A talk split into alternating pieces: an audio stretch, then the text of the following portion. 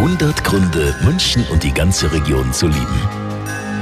Der Lieblingsplatz von Yannick Seidenberg vom EHC München ist im Moment das Viertelfinale beim Olympischen Eishockeyturnier in Südkorea. Er selbst hat gestern gegen die Schweiz ein wichtiges Tor geschossen.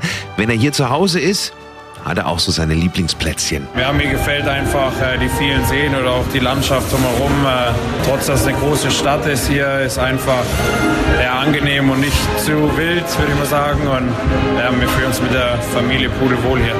In eineinhalb Stunden steht er schon wieder auf dem Eis in Pyeongchang. Dann ist Bulli fürs Viertelfinale gegen Schweden. Den aktuellen Spielstand hören Sie natürlich bei Radio Arabella. 100 Gründe, München und die ganze Region zu lieben. Eine Liebeserklärung an die schönste Stadt und die schönste Region der Welt.